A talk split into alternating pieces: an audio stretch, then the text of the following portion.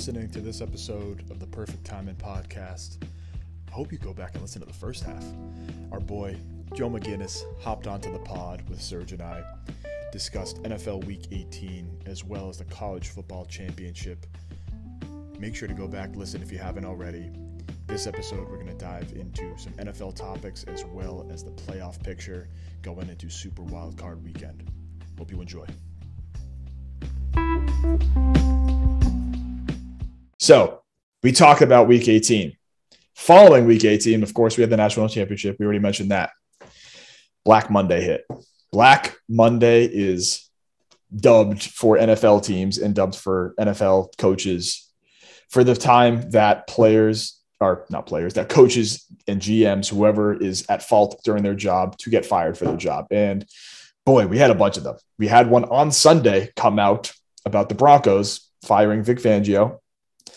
That came out on Sunday during the games and everything. And I think I mentioned it on one of the, I think a few weeks ago, right, Serge? I think I mentioned it like, yeah, get some young dude in there instead of Fangio. He's old. He's going to be up there. He's going to be out. So that came to fruition. He ended up getting fired on Sunday. And then Monday, we had a number of coaches fired and GMs as well. I have the list right here. We got the, and we can talk about each of them right after I say them, but I figured might as well get them all out of the way before discussing them. The Vikings, first the one was the Vikings firing both their GM, Rick Spielman, and their head coach, Mike Zimmer. The Bears finally firing Matt Nagy and also GM Ryan Pace. The Dolphins fired Brian Flores, but ended up keeping the GM, Chris Greer. We can discuss that in a second. The Giants, Dave Gettleman retired. Didn't get fired. He retired. He decided to do that instead. And then Joe Judge ended up getting fired today on Tuesday. And nobody from the Lions other than the Anthony Lynn, the offensive coordinator, was not brought back. So had a number of different situations. Joe, Serge, either of you guys want to talk about any of the specific ones? We can discuss all of them or we can discuss any specific ones. I'd like to go in order. Starting with, we talked about Vic Fangio, like total bummer for him. Yeah. I think he's a good coach, great DC.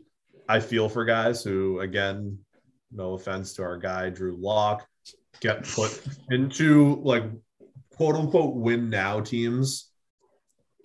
The Broncos roster is one of the better ones in the NFL, but then don't have that final piece in like the most important piece in the quarterback. And so, yeah, like it was time for him to go. Like whatever, it's 3 seasons of subpar, no playoff football. Cool, go be a DC somewhere else. Like, but yeah, it was time. Freshen it up there, I guess. Yep. Sure, he was probably sick of it.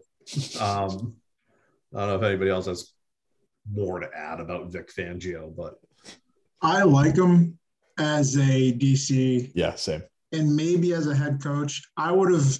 Before firing him or letting him go, I probably would have approached him and been like, hey, we really like you.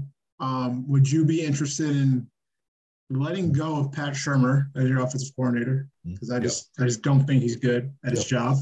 Yeah.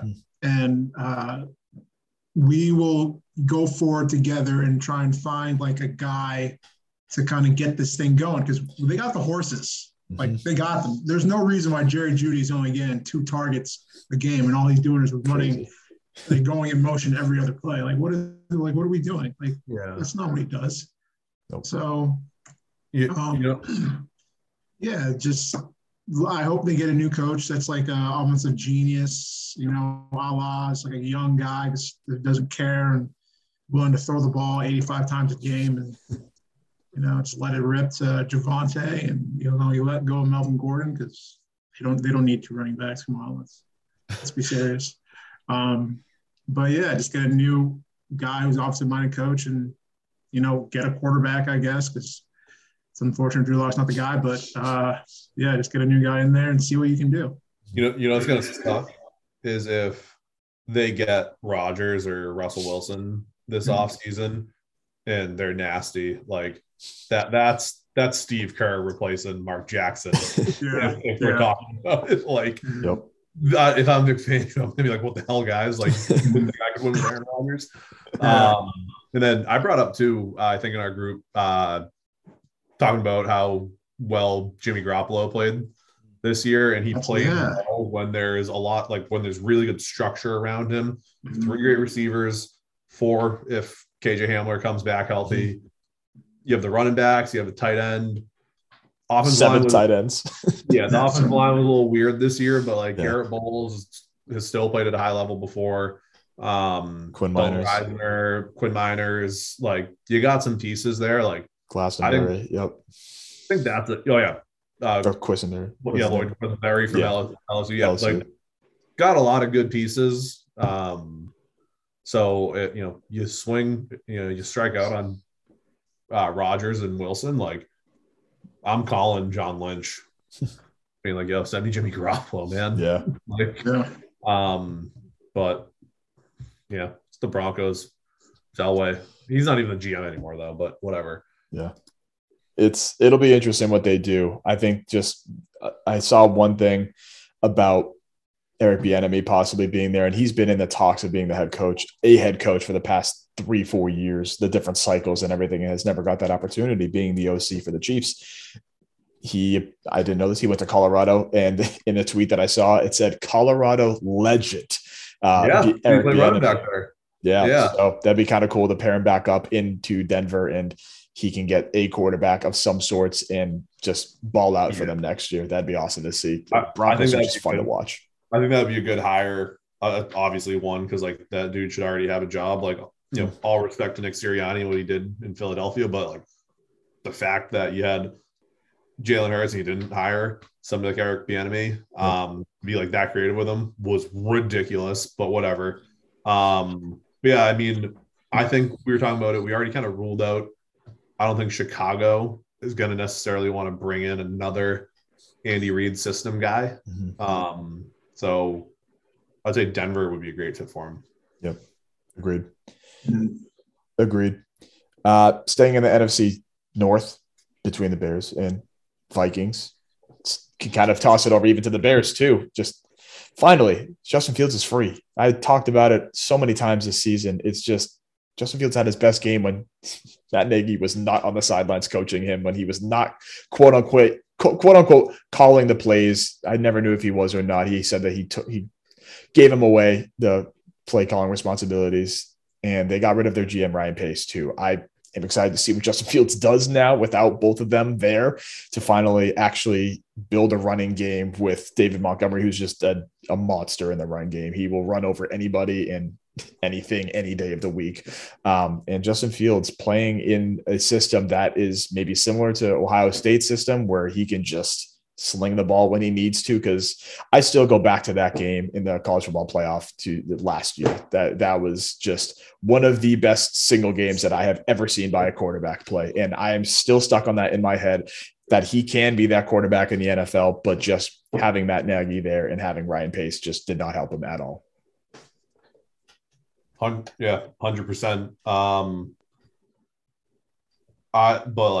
Talking about bringing in a cool offensive system, you could obviously bring in an OC, but I'm manifesting John Harbaugh to the Bears. Like that would be badass. So he will get those dudes to play. It'll reflect the city. I think Hunter Garrity was saying, like, give him a hand in picking the GM or give him a hand in the roster. Like that'd be great. Mm-hmm.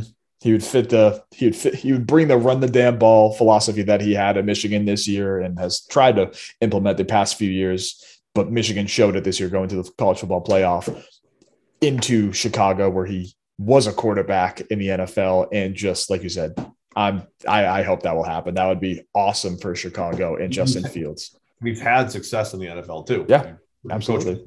So bring Harbaugh to Chicago. Yep, that's right. Serge, any thoughts about that, or you want to move on to the Vikings? We can go on to the Vikings, but I think the big thing for Chicago is trying to get more out of Allen Robinson. This is like a lost year for him because he just – crazy. It was just so bad. I don't know. But one bright spot. He missed some games. Towards the end. I think he had COVID. At one point.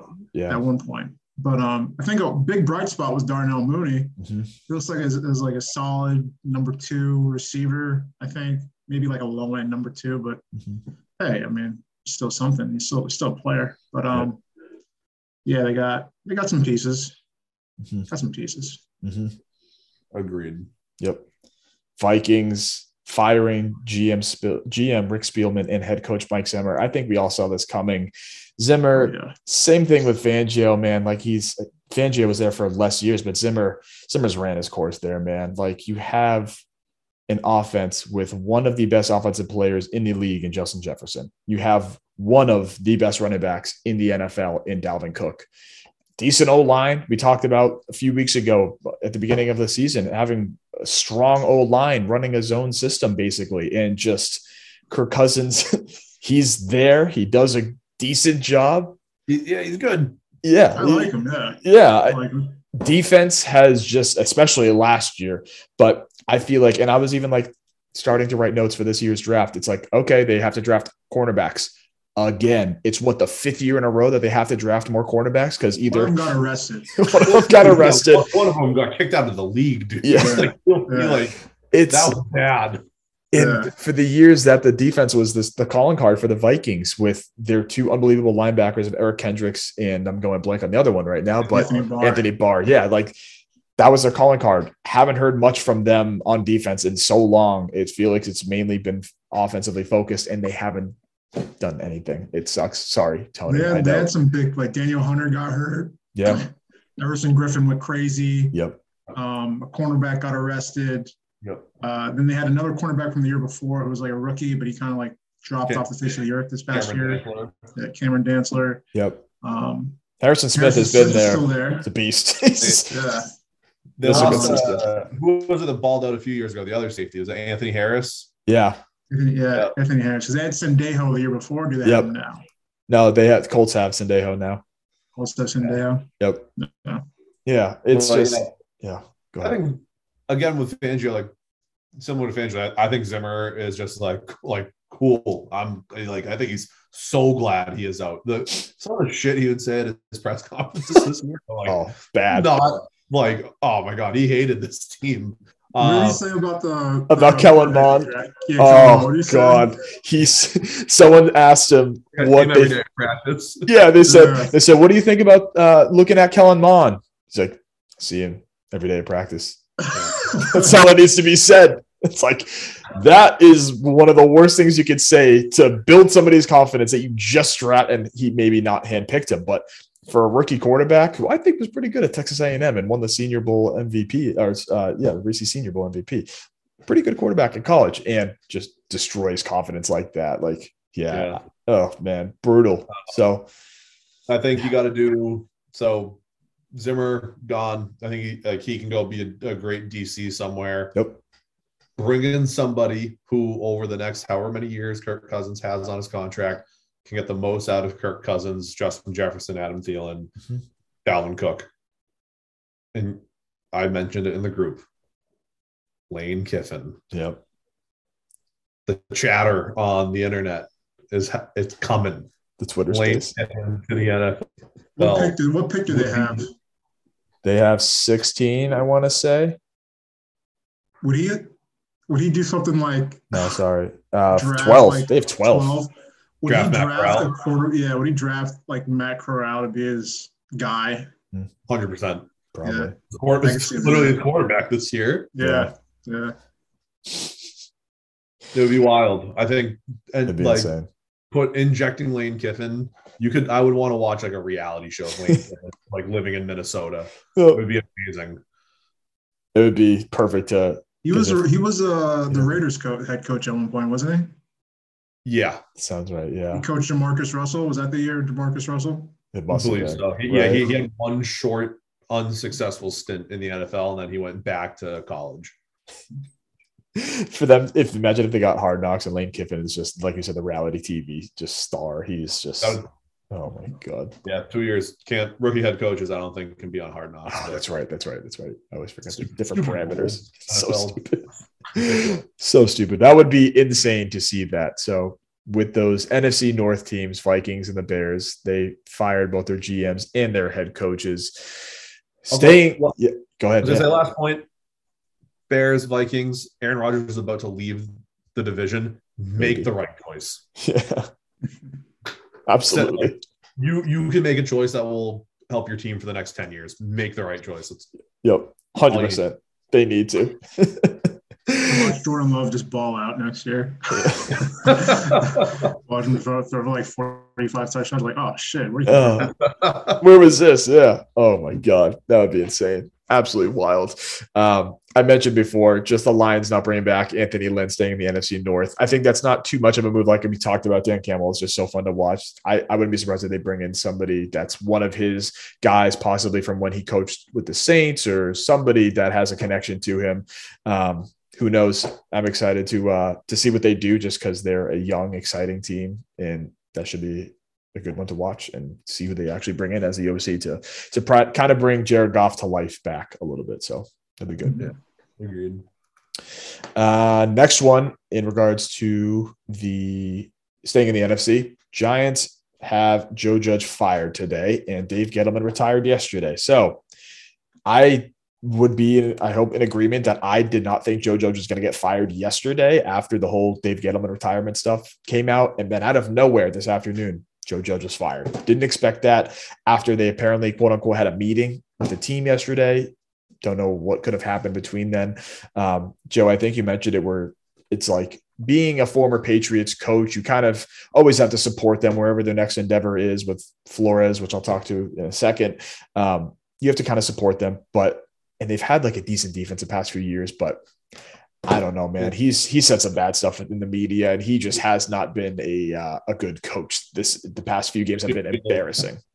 There's a difference between like emulating what Belichick does, like being, kind of a too hard on your players and like demanding a lot. Mm-hmm. And then there's also the line of like actually caring for your players, and like that is where people like Patricia and Joe Judge like messed up. Even like McDaniels. McDaniels was kind of a hard ass in Denver a little bit, like to the media. Like you come off as super arrogant. Whereas we're going to talk about him soon. People like Brian Flores, I'll even say Bill O'Brien, like run the program. Like they do a lot better job of like actually investing and caring about the players. And I think that was Joe Judge's downfall here is like, at first, like probably the first like year and a quarter, I was like, okay, like no, things are working. Like all those guys that remember all those off like veteran offensive linemen that were just like quitting during camp, like retiring because they're like we all this camp sucks. I was like, good, get out. You're not cut out for this. Like, we're not running fucking laps, dude. And dude, like it just got to the point where like no, like he seems like he's a sociopath. Like there's like he's cooked in the brain. It's like former players texting me. What is he talking about? Like, he's delusional about what's going on. So there had to be a change. I'm surprised that out the door Gettleman didn't fire him, but I think he just didn't want to worry about it and let the owners take care of it. I think they're due to Gettleman being I know Dave Gettleman has done some good stuff in his time in Joe Judge. I think there was going to be sweeping changes in personnel in New York. Mm-hmm. Yeah, agreed. And for them, Joe, you sent the tweet into our group chat, just talking about the team overall. Just like I said, they were embarrassing the past few games of the season. I saw a tweet earlier today that literally said that they were considering or planning on keeping Joe Judge, but then the last like 3-4 games of the season just like wrote him off. They're like they were by far the worst team in the NFL over the last quarter. But it was not even close. Yep. We'll always have 3rd and 9 QB sneak, baby. That was an all-time highlight on Sunday during the week 18. Yeah. I don't know who's going to step in to be the coach, but like I'm probably getting rid of Daniel Jones. In hindsight, probably not a great pick by Gettleman. You have the receivers, you have the running back. I'm spending both my picks in the top 10 on offensive linemen and trying to attract somebody like Russell Wilson. Yep.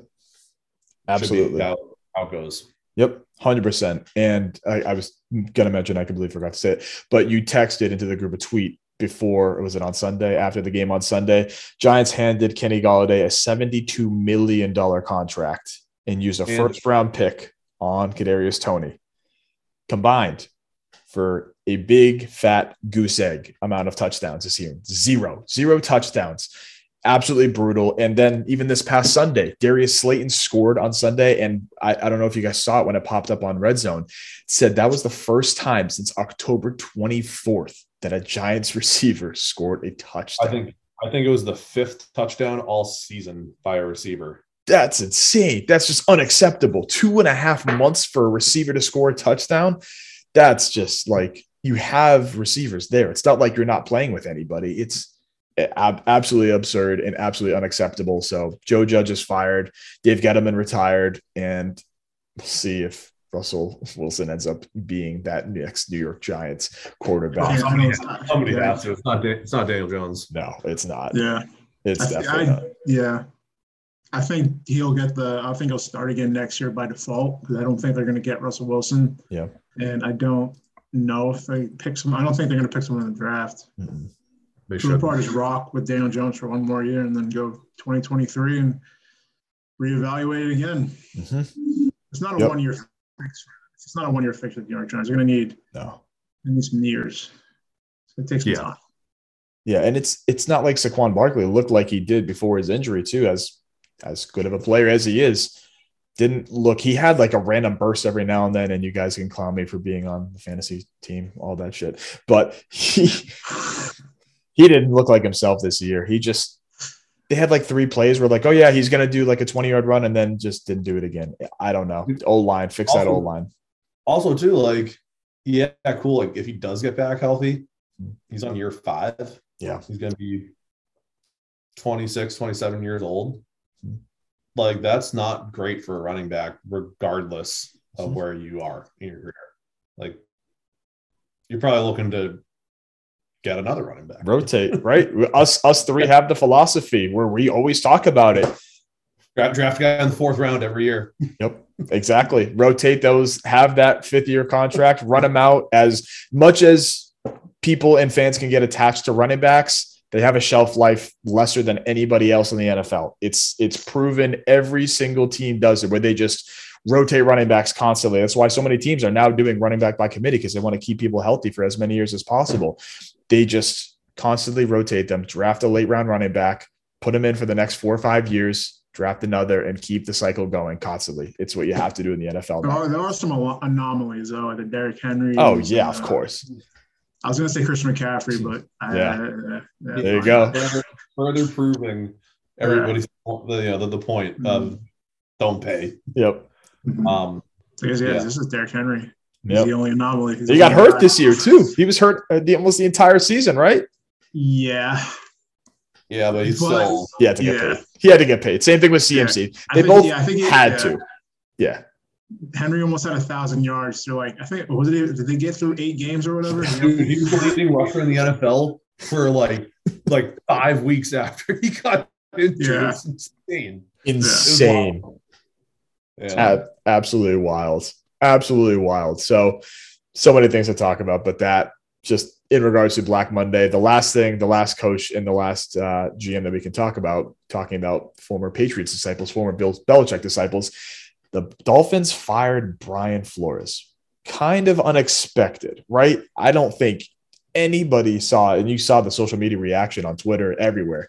I don't think anybody expected that. Flores seemed like their guy down in Miami. Chris Greer handpicked him as being a former Patriots coach. It seemed like there was some sort of power struggle, right? That's all that we heard on Twitter, on social media, of there being a power struggle between wanting to and not wanting to with Deshaun Watson. There was so many rumors going into the season about trading for him, and that's when Tua started playing well after the trade deadline.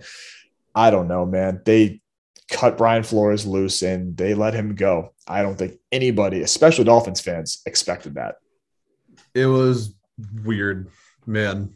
Like, You just swept the Patriots, and you went on a 7-game win streak, and you had back-to-back winning seasons. And I think it comes down to like that the power struggle about what to do with Tua. And obviously Chris Greer is the one that drafted Tua, and Flores is not. And clearly he's not sold on him. So I guess it's weird. The more I think about it too, and looking back at the drafts though, like, we can look at 2020 as like one of the worst fumbles of having 3 first-round picks of all time. But I will say Chris Greer has had other good drafts in the last few years. 2020 was abysmal. You have Tua, Austin Jackson, and Noah Igbenogany. Yeah. They're all bad picks. Cool. But again, like, it's like tough to see Flores leave, and it's because of Tua, which sucks. Mm-hmm.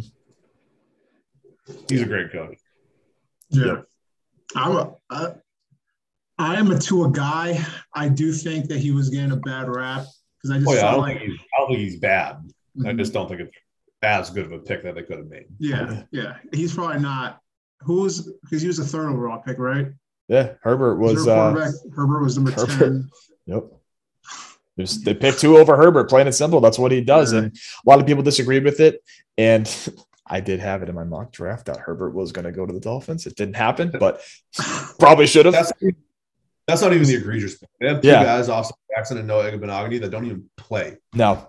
Jackson especially, too. He was hurt almost the entire season, right? It was something like – I remember he – something like pretty noble, if I want to say. I think he had like something – I think it was stem cells. I think he gave stem cells to someone in his family or something crazy like that. I think his sister or something like that, something crazy story. And he did not, he was like skinnier than what he usually would be coming into the draft or coming to the season.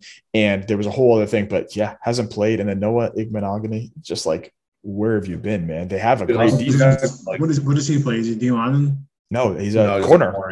He's a slot corner at Auburn. Yeah. Slot corner at Auburn. Granted, their defense has been great. He hasn't been a part of it at all. It's crazy. Yeah. They do like Austin Jackson. Like, so I was going to the Pats Miami game week 1, mm-hmm. and we were all pissed because Austin Jackson got COVID and didn't play. And they started Liam Eichenberg, the left tackle out of Notre Dame from last year. And Eichenberg held down the spot for the rest of the year. Yeah. I think Austin Jackson, they moved him to guard. Throughout the year, but again, like, it's not what you spend the 18th overall pick on. No. Las Vegas Raiders, Alex Leatherwood, but that pick's not as bad as. You want to talk about teams bungling draft picks? Yeah. But so like, I don't think that Greer is fireable, but having Flores go also shouldn't have happened. Yep. You know? Yep. Yep. Unless he's going to the media and saying the stuff about Tua. I don't leaking stuff about the organization, not so much about Tua, but leaking information about the organization about Deshaun, yeah. Wanting Deshaun. If he is part of that, or if he was part of that, then I think you have to. I don't think you can keep him. But yeah, they went 9-8. They're 2 years removed from being one of the worst teams in football. They've gotten better each year that he's been the head coach, I think. Definitely. For what they have on their roster, I mean, they can't really run the ball, but they've gotten productivity out of Duke Johnson Jr., who was like dead in the water, like didn't have an NFL career up until like 4 weeks ago. So. Mm-hmm. He's obviously a good coach, and we're still up in the air with Tua. He could be good, he could be bad. It's whatever. But I think it was a tough call to make. They made it, and hopefully they get a new guy in there that can, get this thing going. I saw a really funny tweet. It was like spelling out what the Dolphins have on their roster. They're like, now the Dolphins are looking for a coach for like. You know, you have a stud receiver, like draft picks, a quarterback that's progressing, all this stuff. And somebody quoted me, and it was like, oh, wow, Brian Flores would be a great candidate for this. I saw that too. But, that's great. Yeah. So, I mean, we'll see where he ends up. I think Houston, if they do decide to eventually part with David Culley, could be a good spot for him. Definitely not coming back to the Pats because this guy's a head coach, and you have Gerard Mayo really just taking over that DC role. The Giants. He's from Brooklyn, New York. Yep. Oh, is he? Oh, okay. Could be a good fit. But again, kind of to my point with the Bears might not necessarily want Eric Bieniemy filling in for Matt Nagy because they're both Andy Reid guys.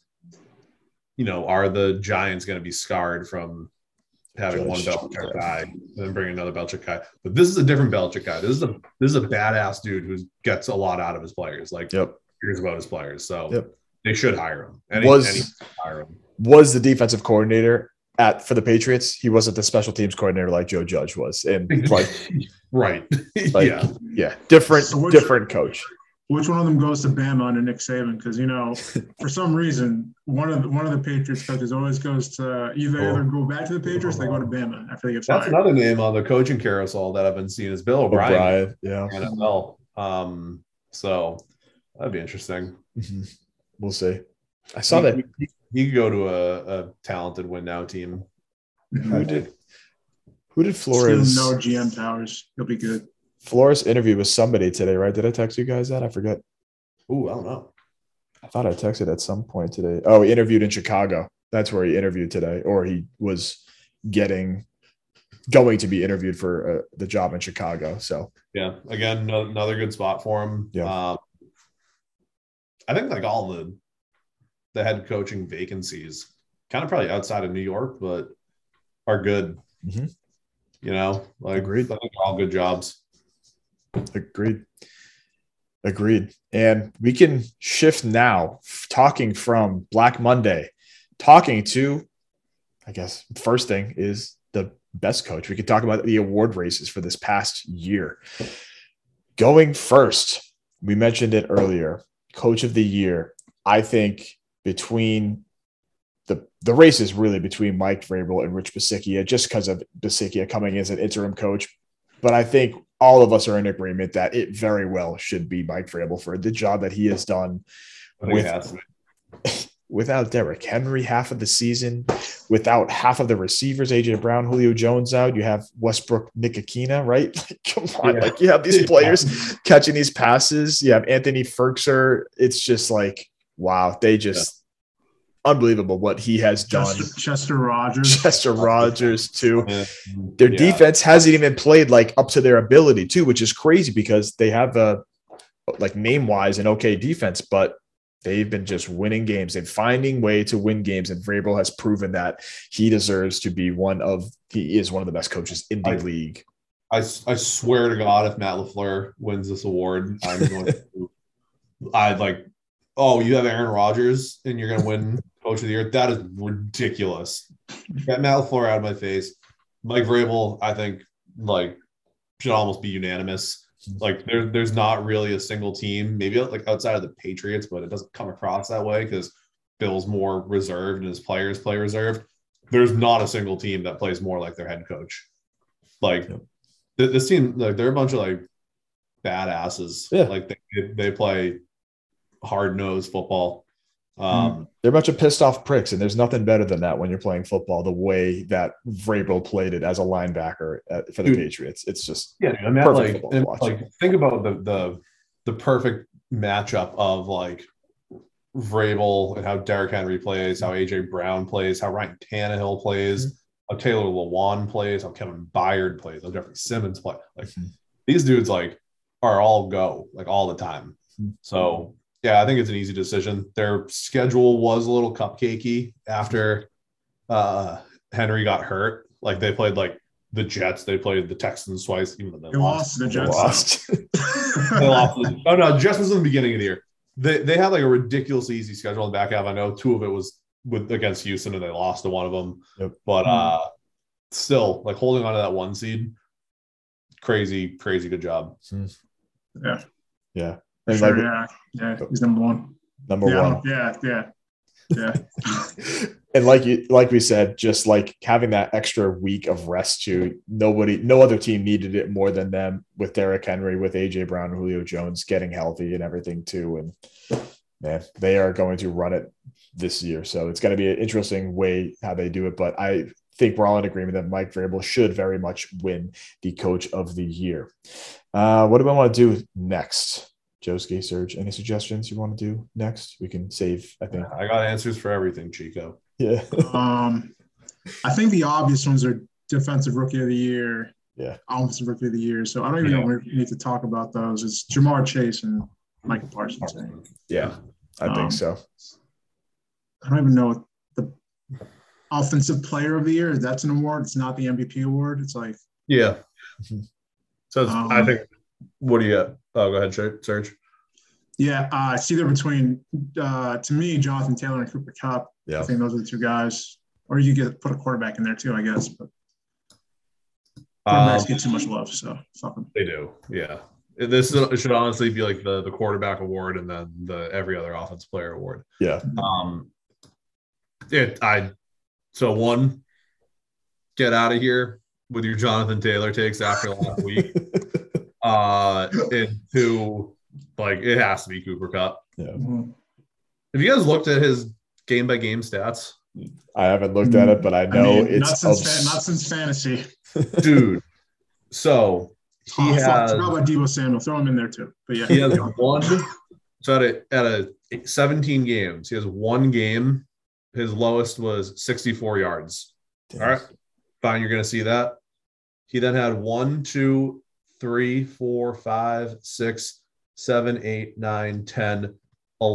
games over 100 yards receiving. So you had that 64-yard game, 11 games, 100 yards receiving. So that's 12. The other 5 games, he was in the hit 90 yards at least. Damn. So that's 16 games, 90 yards or over. Like, the consistency is ridiculous. I've had him in many fantasy teams over the years. That's the one thing that he did not have is like consistency. This is like as good as I feel like the Calvin Johnson year or the abbreviated Devontae Adams year last year, where he missed like 3 games or whatever and still almost like beat Diggs for the receiving title. Like this was, I think it's a no-brainer for Cooper Kupp. Mm-hmm. You can see that. He's a beast. He's just been unbelievable. And Serge has talked him up every single week, being on his fantasy teams. Oh, yeah. And Deebo.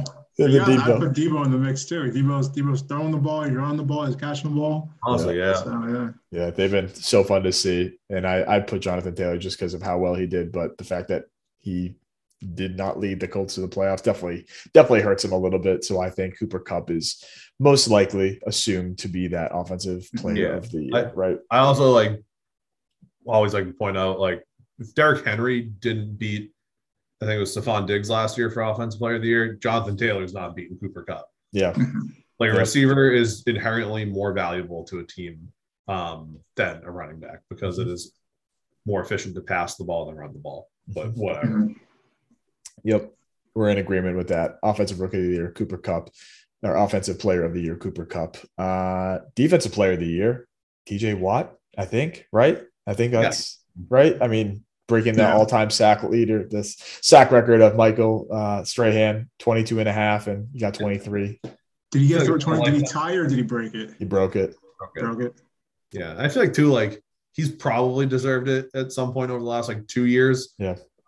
Definitely not the year Gilmore won. We'll keep that as Bats fans, but yeah, I mean, like, let's give it to him. All the PFF guys are now just saying Aaron Donald because he played 1,000 snaps. Oh, Jesus Christ! TJ Watt played 700 and Aaron Donald played 1,000, and wow. They were I think Mike Renner said that Aaron Donald's 1,000 snaps were better than TJ Watt's 700, but whatever, Aaron Donald, it's the same thing as not giving Belichick the coach of the year every year, in the dynasty. Yeah, Aaron Donald's the best player. Yeah, we don't have to give him an award every year. Yeah, TJ Watt. Yeah, TJ Watt breaking that sack record and just being one of the lone bright spots of that Steelers, other than Najee Harris, that Steelers team. We'll see if.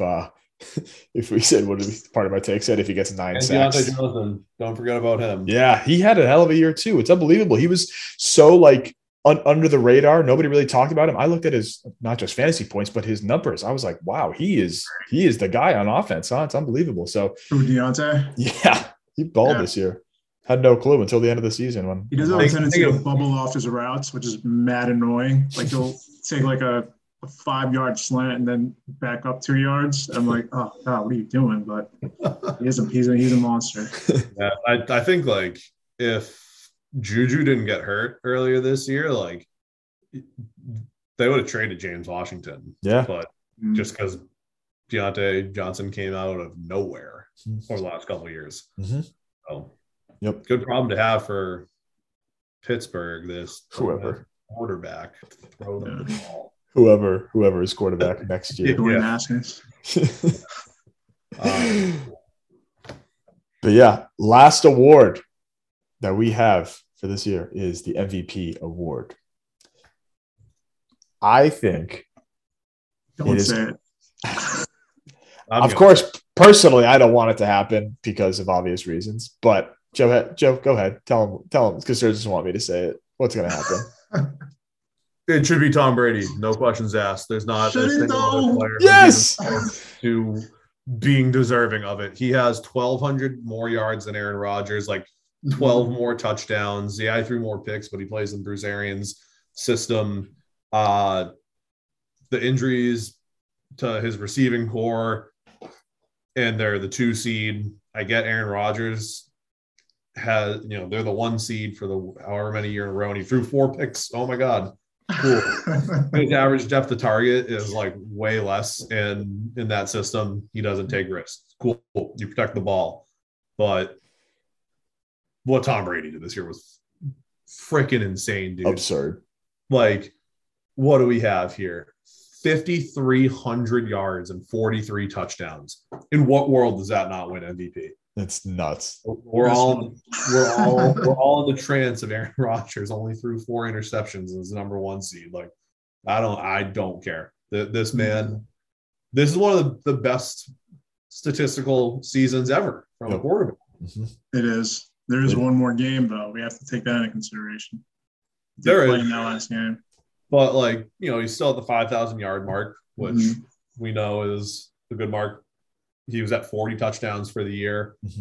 What did Aaron Rodgers throw for? Just over 4,000 yards, 37 touchdowns. So Brady had like 6 more touchdowns, 1,200 more yards. The number 1 scoring offense in the league. And just shuffling players in too. It's not, I mean, like, granted, Mike Evans was not out, I think, earlier this year. I called him a future Hall of Famer earlier. But so consistent. 1,000 years. You know who he's not? Who? He's not Devontae Adams. No, he's not. But he's not. Allen Lazard isn't Chris Godwin. Nope. I think Allen Lazard, he's not Chris Godwin, but Allen Lazard is good. He's good. Like, he's really good. How about MVS? Yeah. Marquez Valdes-Scantling. Is he AB? I mean, I think you'd rather have MVS. I'd rather have MVS. Yeah, because MVS can actually play right now. But I don't know. It should be Tom Brady. It can go either way. It's apples and oranges. Tom Brady, he's great. He's fantastic. I get it. Also, and like, I don't mean to like bring into like all the other Aaron Rodgers stuff. Like, he also like missed games this year. He did. Like, that has to be a ding on him. Oh yeah, it was 100% his fault. Like, lost the game for his team because he couldn't start. Like, that should be factored in. I know that dude, that Bears reporter, the the MVP. That was so funny. Aaron Rodgers is an asshole. It's like, he's a jerk. No, he called him a bum. He said he's a bum. So, I don't know. Like, yeah, the efficiency numbers are crazy or whatever, but, like, I don't know. Brady's efficiency numbers, if he was in Matt LaFleur's system, would be the same, if not better. Yeah. Like, Brady doesn't throw, 12 interceptions in any other system probably than Bruce Arians. You know, like, you're bombing the ball downfield. I think 4 of them aren't attributed to him as, like, they were tipped balls or dropped passes. So, like, 8. Yeah, I think he's the PFF's number one quarterback too in terms of rating. Like, you got to factor in, like, yeah, some of these bombs he will throw an interception or two, but like you talk about like the big time throw metric, Dink and Dunk Tom like led the league in deep passing this year in air yardage, I think percentage, big time throw percentage. It was like absolutely like rating downfield. The man is aging like a fine wine and should win another MVP. Yeah. That shut you up pretty quick, Serge. No, it's just, I don't know. I still go with Aaron Rodgers. I just look back at the season, and if I go game by game, I think Aaron Rodgers' only misstep this season was that first game of the year when they got the shit kicked out of him by what team? The Saints? Saints. Yeah. And the Saints kicked the shit out of the Patriots. They did. The Bucs twice. I was going to mention that earlier. They smoked the Patriots earlier this year. I saw Palazzolo brought it up about, like, I guess, like recency bias. And he was like, people are dinging Brady because of the bad game against the Saints. But Rodgers also had a bad game against the Saints. That Brady's bad game against the Saints happened more recent. It happened twice, too. It all happened twice. Yeah.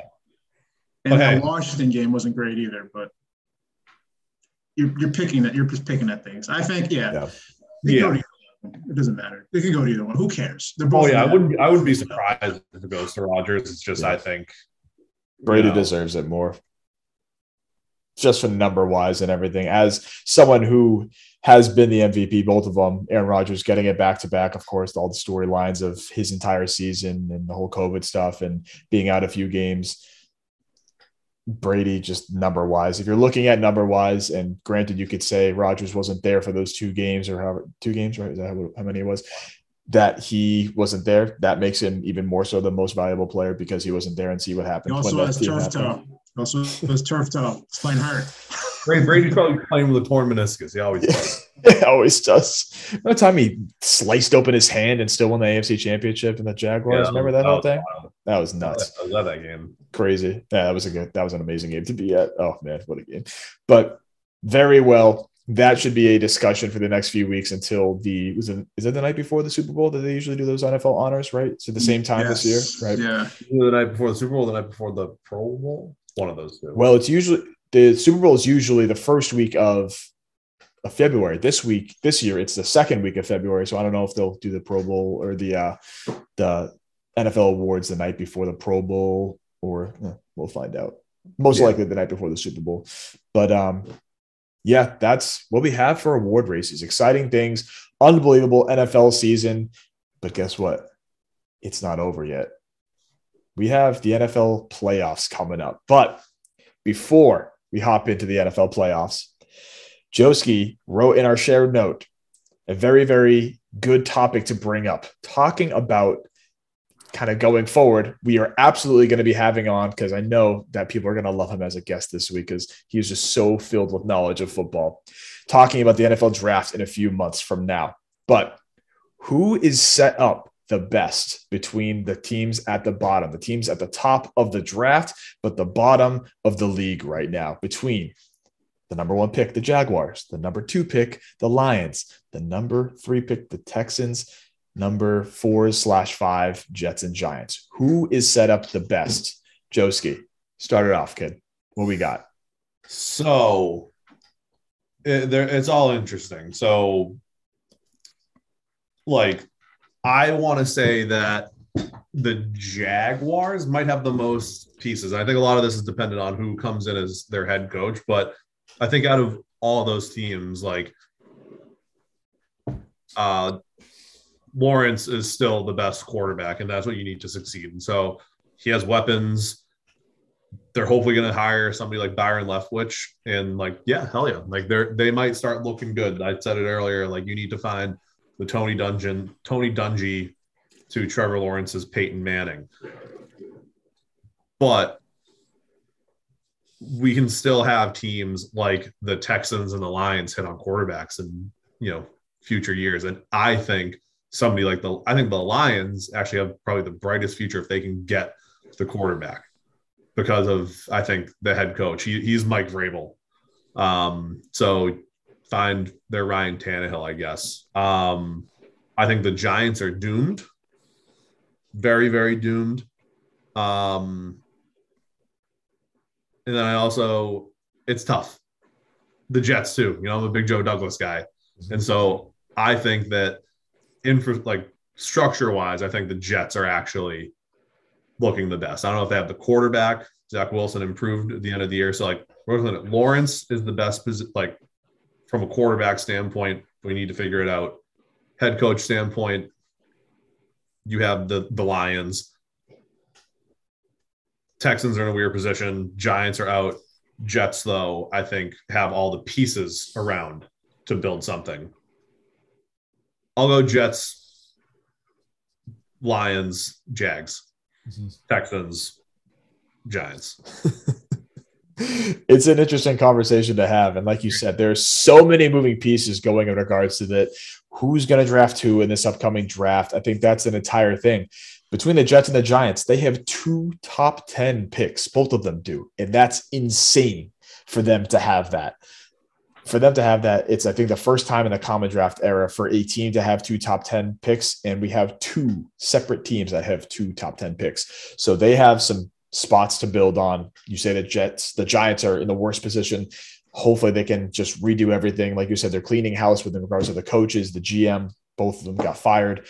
We'll see what they do. The Jets, their O-line has been strong. You have always talked about Joe Douglas and building that O-line. Let's see what they do in the draft this year. Hopefully getting another O-line to help that Jets and Zach Wilson build around him. Texans, strange spot. You don't know if they're going to bring back David Culley.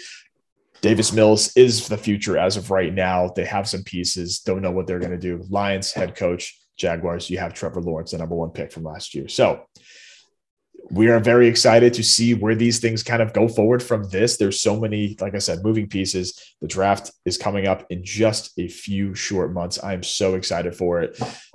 Three months already started writing my mock draft stuff. I've said before before we started recording that I started writing my mock draft notes, all the different things. It's just exciting to see. So very excited for that overall. But now time. Or anything else you wanted to touch on before the NFL playoff preview, Joe? Anything you want to mention before? I think we're good. I think we're ready to roll into some games. Good. So we are, I think, 2 hours. This is definitely the longest episode we've ever had, but we are so happy that Joe is on here and Serge is continually on here. We're gonna have Joe Rogan on. It's a pretty long episode, granted, but we are excited. We have the NFL playoffs this week, man. I'm fired up for it. One, the Patriots are in it. I'm excited for that. But two, it's the playoffs. How can you not be excited for it? So 2 hours in, however long we're in right now, we are going to dive into the NFL playoffs right now. So I'll start off by naming the seeds. Then we can do the matchups between the different teams. Number one in the AFC, Tennessee Titans. They have the bye, all that. Number two, Kansas City Chiefs. Number three, the Buffalo Bills. Number four, Cincinnati Bengals. Number five, the Las Vegas Raiders. Number six, the New England Patriots. Number seven, the Pittsburgh Steelers.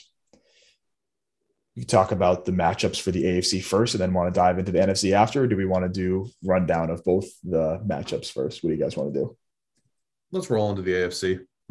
Okay, perfect. So first matchup that we have for the AFC is the Raiders and Bengals on Saturday at 4:30. What do we think about this game? We talked about the Raiders. We talked about the Bengals a little bit. It's going to be an awesome matchup, man. Between Bengals offense, Joe Burrow slinging it between the three receivers that they have, the Raiders coming off an unbelievable win. It's going to be a good game. I'm excited to see what they got. So I think the Bengals will win, but I don't necessarily feel great about them. And I think it's just because the youth of the team and Zach Taylor not being there yet. Yeah. But also you're playing the Raiders, who freaking knows what's going to happen. Overtime probably. Yeah. It's going to be a weird game. But yeah, I like the Bengals in this one, and I think it can be a shootout. 34, 31, something like that. I don't feel great about either team, not because of what the Bengals have done, but almost because like what the Bengals haven't done makes me a little, yeah. Like if they run into the Bills or the Chiefs, I think they're done in the next round. Yeah, I think the inexperience is the thing that's holding them back. Joe Burrow has been awesome. Their receivers have been awesome. The defense is stingy for the most part. They've been an okay defense this year. Yeah. But the head coach, everybody's pretty young. The experience plays a part in the NFL playoffs. Always ends up showing up no matter what team you are coming into the playoffs. It always shows its head when you come into the playoffs. And that's something that the Bengals will possibly struggle with between the atmosphere it's at the Bengals, but just being in the playoff game. It'll be exciting. Joe Burrow is an awesome guy. He's just a fantastic quarterback and just seems like a hell of a guy too. So it'll be an awesome game. Serge, anything for this Raiders Bengals matchup? Yeah, just to reiterate what you guys said, they're pretty young. Joe Burrow is banged up, right? He has that knee injury from 2 weeks ago. So we don't really know where he's going to be at this week. And yeah, they kind of remind me of that 2017 or 2018 Rams team that kind of with the, I think it was Sean McVay's first year with the Rams. Yep. And they were just really young with Jared Goff and Todd Gurley, and they were just going. But I think the youth caught up to them and they ended up losing in that first playoff game. So yeah, they're probably a year away from actually like being like a legit contender, but still exciting to see. But it can go either way because I don't really have that much faith in the Raiders either. Yeah. Anti-team with destiny, Serge. Yeah. I love that. Yeah, it'll be a good matchup. That's the first one that we got on the docket for the playoffs this weekend, Saturday at 4:30. The next game that we have on the AFC is Joski. I am so fired up for this game. The Patriots versus the Bills on Saturday night. I wasn't sure where they were going to schedule it. Saturday night's a good freaking spot. I am beyond fired up about this game. It is going to be a bloodbath between these two already playing each other this year, splitting the team, splitting the games between us where we had the game where I was just elated as a former offensive lineman and coach currently. And Joe, I know you were too. Just they threw the ball three times in that first matchup. And it's just beautiful football. It was just so fun to watch. And then the Bills got our number on the second one, which sucked, but we got them again on Saturday night, 8:15. It's going to be a hell of a matchup. I'm fired up. So I think with that, like, it's going to be freezing Saturday. Yep. I know it is going to be in New England, so I'm assuming in Western New York it will be. Yep. Definitely think, like, that will work into our favor. As crazy as it sounds for a dude that played at Wyoming and now plays in Buffalo, like, Josh Allen, like, isn't awesome in bad weather, which is a little weird. Like threw three picks against the Jets in the snow, or not the Jets, whoever they played last week. Falcons. Yeah. Three in a row. It was crazy. Yeah, like, and so one, like, not great in the weather, but and I also think like we all have this crazy esteem for Josh Allen. I think he's a great quarterback. He's going to be a great quarterback. And that's all based off of the crazy year he had last year where he could have won MVP. Yeah. But like this year, like, I don't know, the whole offensive like operation just seems clunky. It looks like he's like, if you flip-flopped this year from Josh Allen and last year from Josh Allen, it would look like a normal progression of a QB, like him getting better because definitely a little bit on the down this year. It's a great point. Like, he just completed like 50% of his passes against the Jets. Yeah. Like, I don't know. It's weird. I had him in fantasy this year and I was pumped to have him because I want to root for him. And it was not fun having him. Like just throw picks and fumbles. Like, I don't know. The inconsistencies there. They can't really, they've been running the ball better lately, but like they also, you know, can't necessarily run the ball, but he might have a game like he had against the Pats. What was that? 2-3 weeks ago. Or just it was probably the best game that he might have played. Some of those throws were ridiculous. Yep. So Isaiah McKenzie going off. It's just like, yeah, can't have that again. Yeah. So I don't know if the Pats don't have to play from behind, I feel good about it. Yep. If they are playing from behind, I don't feel as great. Yeah. I'm afraid, if we play from behind. We lost to the Dolphins this past week because they got a 14-0 jump on us in the first quarter. And Bills, the past 3 weeks ago, like you said, they were up on us early. We ended up almost coming back. Same thing with the Colts a few weeks ago too. But like, the Pats are really good at almost coming back. Yeah. Matt gets so all fired up. So close every time, but can't do that. So hopefully, if we do get behind, which you never want to, but hopefully Mac shows that promise and everything going forward. And for him to be a rookie quarterback, showing out like he has this year and playing, having the Jaguars tune up in week 17. And that was just so fun to watch because everything that he needed to do, he did. And losing to the Dolphins, of course, sucked this past week, but going forward, watching that Jaguars game. Yeah, outside of that pick six, he looked pretty good. Yep. And also, I'd like to say, too, screw all the people in, like, New England sports media who, like, at the beginning of the season, we're like, oh, yeah, like, if we make the playoffs, it'll be great. Then we went on that win streak and the goalposts moved, and now it's, like, disappointing if the Patriots lose in the first round of the playoffs. Like, no. We have a rookie quarterback. Are you kidding me? Did you see what NBC Sports Boston tweeted out earlier today, completely serious as well? I think it was earlier today about Brian Hoyer coming in. There it is. Yep. If Mac Jones struggles early Saturday night in the frigid Buffalo conditions, should the Patriots let Brian Hoyer play a series or two? It was a serious conversation. I feel like they probably had DJ Bean tweet that as a troll. It was the NBC Sports Boston Post. Yeah. It's just like, controlling Mac Jones all year. Oh, God. And you said screw those Boston media, this Boston sports media post. How about screw every single Boston sports media? I can't stand it. I don't listen to anybody that's on sports media. They just – they're the worst. Are good, but – yeah, Zolak is great. Zolan Beadle are great. Everybody else, they can go sit in the corner. Yeah. Fine with that. So that should be a good game. Saturday night, we have that game. Boy, I'm excited to get revenge from this past game against the Bills. And I think Portnoy posted it. He said, congrats on the winning the AFC East. Playoff start now. This is the real game. This is for the AFC East. This is for the AFC. Yep, that's right. Damn right. Awesome. Love that. Next game is the Sunday night game at 8:15 between the Steelers and the Chiefs. We talked about this. One of the first games that we mentioned, the Chiefs have home field advantage versus the Steelers, and the Steelers, Big Ben's possible last game. Maybe not his funeral. We talked about it before. They just look so inconsistent, and you never know what you're going to get from them. They pulled out that game. So lucky to pull that out. But yeah, Big Ben.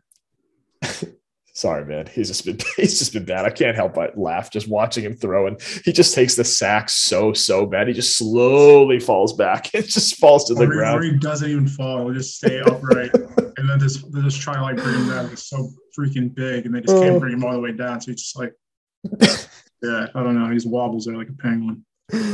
Oh, man. I think we're all in agreement that the Chiefs were midway through the season. Everyone was saying, like, this is not the same Chiefs at all. They've changed the way that they've played this entire season. They're wishy-washy. Yeah, Joe's putting his hands up that you don't know what to expect from them. They're not the Chiefs of the past few years where they're throwing it up to Tyreek for 100-something yards every game. He hasn't been as consistent as he has this year. He got hurt last game, too. Yeah. In pregame. Yep. And you never know who's going to be carrying the ball between that offense. Definitely not Clyde Edwards-Helaire, clown on me about that in fantasy again, but it's either going to be Darrell Williams, it's going to be Derek Gore, it's going to be Jerick McKinnon. What? It's just you never know what to expect from that offense. Josh Gordon's on the team; he barely gets any looks, but I know what he does.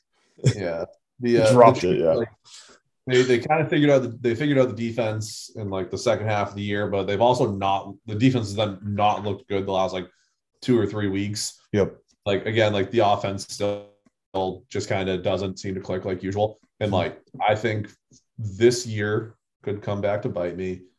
I think that the Chiefs are just another playoff team with another really good quarterback. Yep. I don't think they're any different than the Bills. I don't think they're any different than the Titans. Like, they're no different than the Dallas Cowboys. Mm-hmm. There's a team with a good quarterback and – They're pretty good, and they're in the playoffs. Oh, so they're not the dynasty they thought they were or said they were? That after one making the playoffs once? Yeah, that one Super Bowl. Yeah, that one Super Bowl one. Yeah.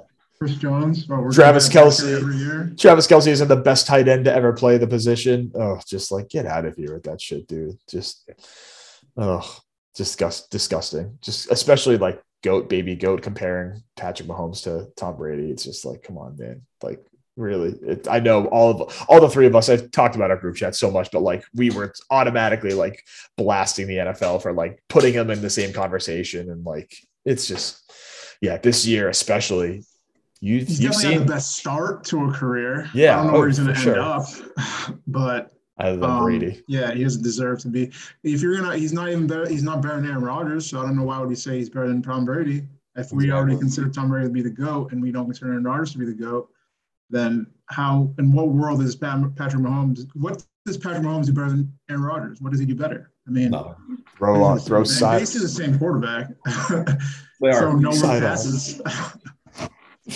He's like the Steph Curry of basketball. I wouldn't even go that far. I was going to say, I wouldn't even go that far. I'm saying like in regards to everyone knows it because he's done so well the past few years and has quote unquote changed the game for NFL because he throws sidearm and can do a behind the back pass and all that shit. That stupid, what's his name? Spencer Radler did this past year. Don't even get me started on that kid. And I think another thing, like we were talking about, remember I said in the group, there was that thing about, I think somebody said, oh, I'd take Joe Burrow and Justin Herbert over Patrick Mahomes and Josh Allen. Like, yeah, you know, like, yeah, like Mahomes is like right now is like the number one out of those. But like, I'd say Herbert has the skills to be able to do it. But like, I don't know, Joe Burrow to me is like the closest thing to like the Tom Brady mentality. And he has a gun. And he can move a little bit, and he has great receivers. Like, I don't know. I'd bank over the next 5 years, Joe Burrow over maybe those other three quarterbacks. It's all really close, but who knows how long the Chiefs can hold on to Tyreek and Travis Kelce. Yep. Forever. Yeah, they're going to sign them all to 10-year contracts. The Cowboys can do it. I'm sure the Chiefs will figure out how to do it too. Yeah, dude, the Chiefs will – freaking draft like Drake London or some shit this year. Crazy. I'm sure it'll be an interesting draft for the Chiefs this year. But yeah, the Steelers versus the Chiefs Sunday night. That's one of the last games that we have. The last game in the AFC East. Now shifting to the NFC, or not AFC East, to the AFC. The NFC, we have the Packers in the number one spot with the bye. The number 2, Tampa Bay Buccaneers. The number 3, Dallas Cowboys. Number 4, Los Angeles Rams. Number 5, Arizona Cardinals. Number 6, San Francisco 49ers. And the number 7, Philadelphia Eagles. The first game that we have on the docket for the NFC is not on Saturday. I don't know why they timed it up where they have the Monday night game. I don't get that at all. Bizarre. But we have on Sunday at 1 o'clock, Eagles versus Bucks. Brady hopefully gets some revenge on the Eagles for what they did in the Super Bowl from a few years ago, right? I hope so, at least. I'm pumped for this game. Yeah. Chico, you brought up the offensive line type of stuff with what we love to see. Like, there's going to be strength against strength. All the Eagles, I think, led the NFL in rushing this year, and you know they got a lot of quality weapons like that can just run the ball. They got some. I think they have a lot of quality. They're deep at receiver. They're not great at receiver, but they're deep. So it's just going to be, can the Eagles run the ball against the immovable object that is the Buccaneers' run defense? And if they can't, can Jalen Hurts and those receivers exploit the banged up secondary? So what's Sirianni going to decide to do? Stick with the run against a defense you might not be able to run against, or use your quarterback who's completing like 55% of his passes and some pretty okay receivers to go against the Bucs secondary. Mm-hmm. I think it'll be really cool to see. Mm-hmm. Serge, anything on that? No, I think he touched on everything. I don't have much faith in the Eagles. I think you're being a bit generous with the receiving core. I think Devontae Smith. I like them. I think they're deep. They're not great. They're deep. I think Devontae Smith is good. I think Dallas Goedert is good. And then I just think there's a huge drop-off when you get to Jalen Reagor and J.J. Arcega-Whiteside. Reagor, but Hightower, John Hightower, and Quez Gainwell's. Yeah. Kenneth Gainwell is like technically a running back kind of receiver. Got some cool. So some good weapons. Yeah. It's going to be go ahead. No, I was just going to say, like, they use all of the weapons. Yeah, everybody gets a touch. Boston Scott, Jordan Howard, Miles Sanders, everybody gets a carry. Jalen Hurts, too. They let him. Jalen Hurts, he doesn't get one, he takes one. He takes one himself, even if they don't believe in him in Philadelphia. Yeah, they don't believe in him. I've never seen a team or an organization not get behind, like, a guy. It's unreal. I guess, other than Tua, really. Do you guys see, speaking of Eagles' former weapons, you got Travis Fulgham. Contract with the Broncos. I saw that. I thought I was like, he's not in the Eagles anymore. I was going to mention that when you were talking. I thought you were going to say Travis Fulgham. I was going to say, nope, he's on the Broncos. I had no clue. Now, you crazy. Had a random stretch where you had like 500 receiving yards and just fell off the. Because I remember I picked him up in fantasy, fell off the face of the earth. Yep.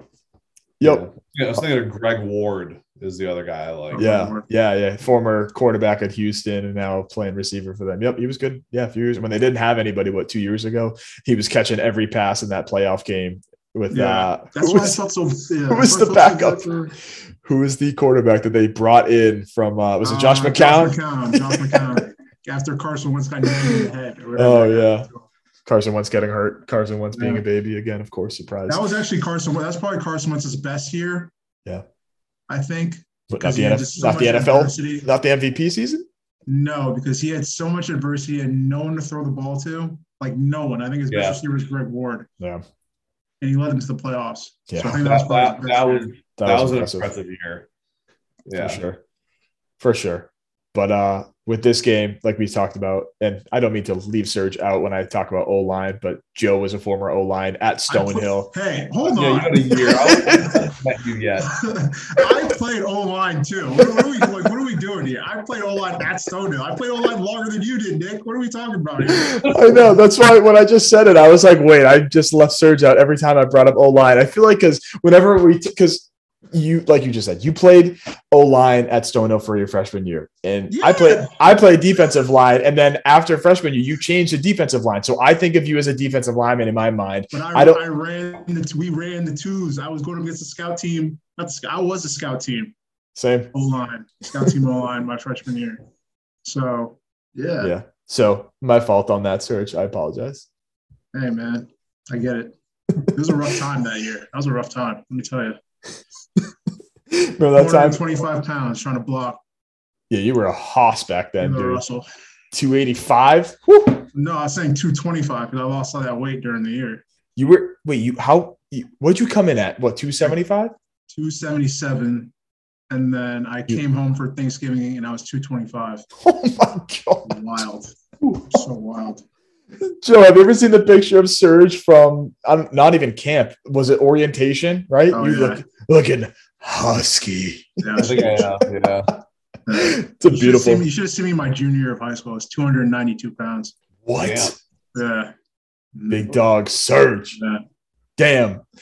Well, speaking O-line, D-line stuff, it's going to be a hell of a battle in the trenches. I'm like Jason Kelsey versus Vita Vea or Ndamukong Suh. Like, sign me up for that. Sign me up for Shaquille Barrett, JPP versus Lane Johnson and Vitae. Are you kidding me? That's going to be amazing. Matt Jordan Mailata puts respect on it.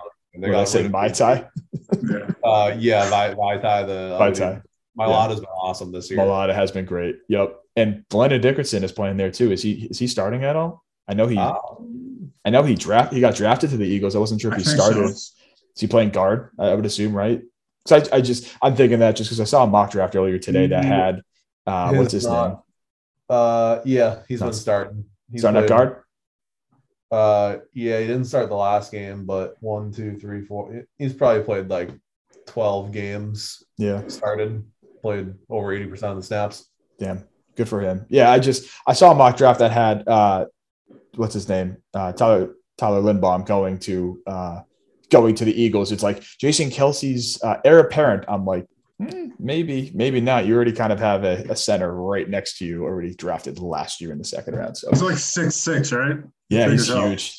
Played all 5 positions at Alabama. One of my favorite offensive linemen coming out of the draft last year, dude. Landon Dickerson, if he didn't get hurt, probably would have been a first rounder. He was monster. Unbelievable player. So that's going to be a battle in the trenches. That's going to be an awesome game to see overall. The next game that day on Sunday, we have the Nickelodeon special. I'm excited for this because this was the Bears game last year where it was just they voted Mitch Trubisky. The part of my take guys had Mitch Trubisky voted the MVP, the Nick valuable player. So that'll be fun. They have the slime on the field and all that shit. So that'll be a lot of fun. The 49ers versus the Cowboys on Sunday at 4:40. So interesting one. So the fact that the Raiders-Bengals game is not the Nickelodeon game is absolutely ridiculous. It's a damn shame. Foremost, it should be them because it's a dumb game. It's probably not going to matter. And, I think that this game, the Cowboys versus 49ers game, is the best game of the weekend. Yeah, I think so, too. And I'm going to be distracted by, Nate Burleson talking to those 2 kid reporters all game. Is it a separate broadcast though? There is. Yeah, you watch on CBS. You watch on CBS. It'll probably be Romo and Nance. Yeah. Well, but send me to Nickelodeon. I think that this is going to be the best game of the weekend. Again, I think the Dallas front 7 versus, and you alluded to Trent Williams versus Michael Parsons. So the Dallas front 7 versus the 49ers offensive line is going to be badass. Yeah. Randy Gregory going against, oh my God. Is Mike McGlinchey back? Or is he still injured? He's still out? I don't even know. I don't even know. I'm trying to think of who's playing the other positions for San Francisco. Daniel Brunskill or Mike Brunskill. Yeah. Alex Mack is the center. I was going to say, is Alex Mack the center? Yeah, those bastards took him away from us. Is Dalvin Tomlinson, is he still in San Francisco? I think it's – who is it? They have another – is it Lincoln Tomlinson? Yeah, that's who I'm thinking of. Yeah, Lincoln Tomlinson, Alex Mack, Brunskill is at right guard, and then you have Jalen Moore at right tackle. So – not McGlinchey. Garrett's the Michigan basketball player. I was gonna. You said it right tackle. That's a throwback for you right there, Michigan. Yeah, he was nasty at Michigan. He's a big. Got done by Thunder. Did not pan out. I think that matchup's going to be great. I think the 49ers have a lot to throw at this defense. And I don't know, the Cowboys love to be aggressive, and I don't necessarily think that you can do that against Shanahan in the offense with what they throw at you with Deebo and Kittle and all the screens that they run. You're not gonna be able to do that. Diggs. Even just the run game too, it was so apparent in the game against the Rams. They were down however many points it was. They were still running the freaking ball at will. That's what a Shanahan offense does. It runs the ball no matter who's back there. That's a whole other conversation, Serge. I was going to say it's Dan Quinn versus Shanahan, that whole entire thing. That's what I'm thinking in my head right now. That'll be fun to watch. Maybe Dan Quinn has the upper hand on this one. How many times do you think they're going to pop up the 28-3 and be oh my God. That's why I'm going to watch it on Nickelodeon, because they're not going to. It's whoever is back there, they will, and they can run the ball under a Shanahan offense, no matter who's back there running back. You have freaking Jermichael Hasty. You have Elijah Mitchell. You have Trey Sermon, who hasn't played basically the entire season. You have Matt. The biggest hand up in fantasy. I said that he was going to be a stud. Yeah, I don't know what's been up with him, dude. I don't know if it's character issues, whatever it is, has not panned out. But years before that, you had, of course, Matt Breida, who got cut, traded, all that stuff. You had the running back, I'm going blank on his name too. That Mostert. Yeah, Mostert. Yeah, who just so well. It's just like any time a Shanahan offense is, that running back is going to do well, and they can do it no matter what time of game because they will get yards and they will have the opportunity to score the ball with that offensive system. It's unbelievable. Use check and get carries too. It doesn't matter. You can go up for a pass. They'll let them have it too. It's going to be a hell of a game. It's, I think, the best game of the weekend, like you said. Debo running back too. Yeah, of course. But yeah, I honestly like this is a tough one to pick. I'm probably going to lean if Dallas's offense can like look anything like their offense. Mm-hmm. Like, think they'll win. But I think this is the most even matchup, this and then the Pats-Bills game. I'd say this is even more even than Pats-Bills. Mm-hmm. Yeah. I think that Michael Gallup injury is going to be huge. Yeah, for sure. I really like Cedric Wilson, though. Yeah, he's played really well. Sure, yeah. I think that dude's a stud. Yeah. Like, he makes big plays. Yep. Yeah, anytime there needs to be a catch, it's always him for whatever reason. It's crazy. It's not CD for some reason. Yeah. Like they're always looking his direction on third downs. What are because I feel like his like even like his stats probably like aren't even amazing. Yeah, but he had that's for career. He had 600 yards, 45 receptions for 600 yards this year as the fourth option. Just feels like they were always clutch though. It's just like every time they needed a third down conversion, it was Wilson that got that, or a big play to get the first down. Even if it wasn't third down, it was him, and may not have the stats, but man, he proved to be out there this year. And like you said, sir, CD hasn't been that guy for whatever reason, as talented as he was coming out of Oklahoma.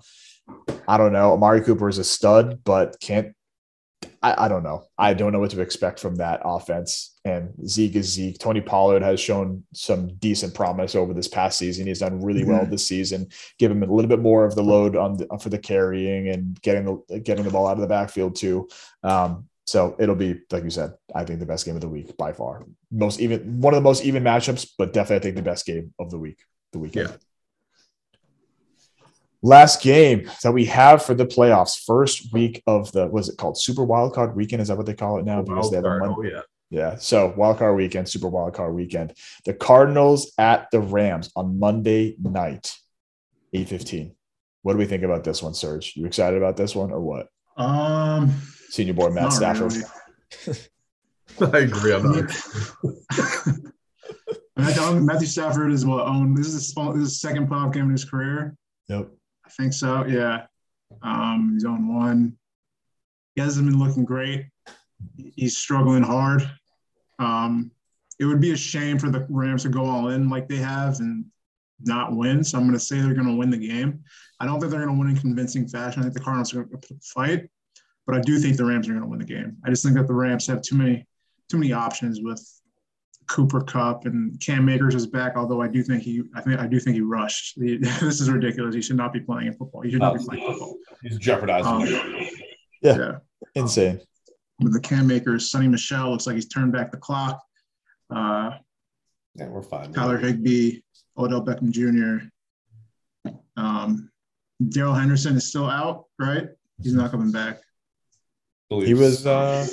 Right. He's placed on IR, right, before the end of the season. So I knocked him out for at least the regular season. I don't think the rest of the playoffs. I think he can still come back. Mm-hmm. So, but not for this game. They got some pieces on offense, and those boys on defense with Leonard Floyd and Aaron Donald and Von Miller. And I think Joseph Sebastian Day is not. I don't think he's playing, but still, they got some guys, some studs. Jalen Ramsey. Sure. I forgot about Jalen Ramsey. They're pretty stacked. Mm-hmm. I just don't think with DeAndre Hopkins being out, I just don't think the Cardinals are going to be able to put up enough points to match what the Rams could potentially put up. Yep. Yeah, I think that's the big thing is like the no Hopkins, and the offense has been noticeably like different. Like just the attention he gets is now just like put onto a bunch of like number like 2-3 receivers, Christian Kirk and AJ Green and Rondale Moore. Like, all right, but they got the two healthy running backs now. Yep. Edmonds and Connor. I don't know. This game does not excite me. Both of these teams have like sputtered to the finish. Yeah. Not impressive.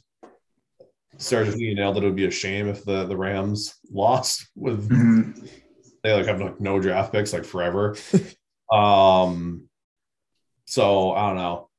I think it'll be close. I think the Rams will win, but I think both teams won't look awesome, and they'll probably get rolled over by the Bucks or the Packers next round. Yep. Agreed. There's no life. Yep. I think that'll happen too. Yeah, I think that they just have the one and done. Whoever wins this game is going to be done next week, unless the Rams all of a sudden turn into that team that everybody thought halfway through the season that they were the Super Bowl favorites. Unless that somehow happens, Serge shaking his head. I don't think that's going to happen. But I will say, I do think I think the Rams before the Niners lost did win, a good chunk of games in a row and.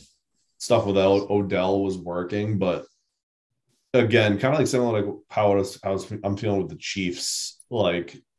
You're winning some games, but it just feels not great. Mm-hmm. They're not peaking. Yeah, no, exactly. It feels like everything's forced, almost. You're lucky to score, but you just happen to do it a ton. It's a struggle. Yep. So. Yeah, it'll be interesting. Yep. Nice wind down to the week. Yep.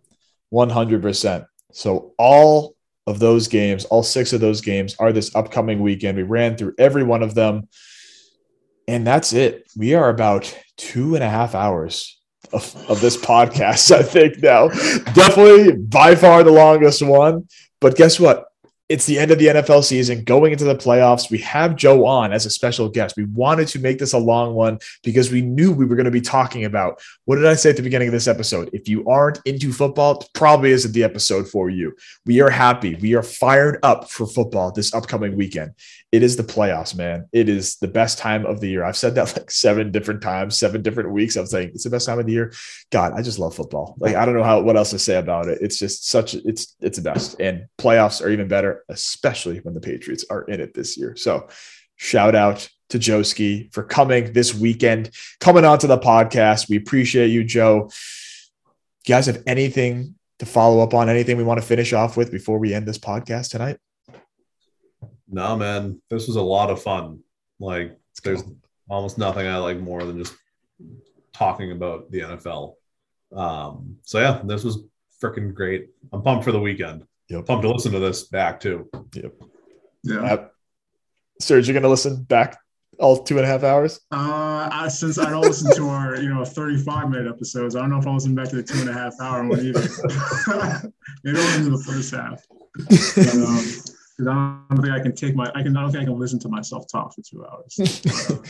I think we did a good job splitting it up every now and then, but I'll make sure, like I have the past few weeks, to make sure in the comment or in the description of the audio to make sure to split it up to see when we're talking about different things, to make sure that people know, because it is a long episode. I'm sure people will probably get the least amount of listens that we have ever gotten an episode of because of how long it is. Not because of you, Joe. Don't worry. Joe will bring the visitors. Joe, you did great. I'm not invited back. I'll understand. No, Joe, you did great. We're definitely going to have you on again, maybe in 2 weeks. Yep. Maybe pre-Super Bowl. Yep. Put up for the Super Bowl matchup. Yep. But you're an rare heir. We've only had one other guest, and it just happened to be Nick's wife. Yeah, I was going to say Gina. Because she's in the other room. So I'll come back whenever. Especially you think I do anything on a Monday or Tuesday? Hell no. I'm down to record. So. Yeah, this is a blast. This is my first podcast experience. So let's go. Only up from here. Let's go, Joe. Well, we're fired up to have you on. Like Serge just said, we're definitely going to have you on in maybe the next few weeks for the Super Bowl. That definitely is an awesome episode to have you on. And then for sure in the next few months for the NFL draft, because we are the draft dudes, as we say in our group chat. And we always make sure to talk draft. So we should just make it a segment, draft dudes. Draft dudes. Just have a 20-minute conversation or 15-minute conversation every single episode. Do a little mock draft every week. That'd be hilarious. So thank you once again, Joe. Serge, pleasure to have you as always. Joe Ski, a pleasure to have you on the podcast this week, man. Perfect Timing Podcast, episode 12. We out.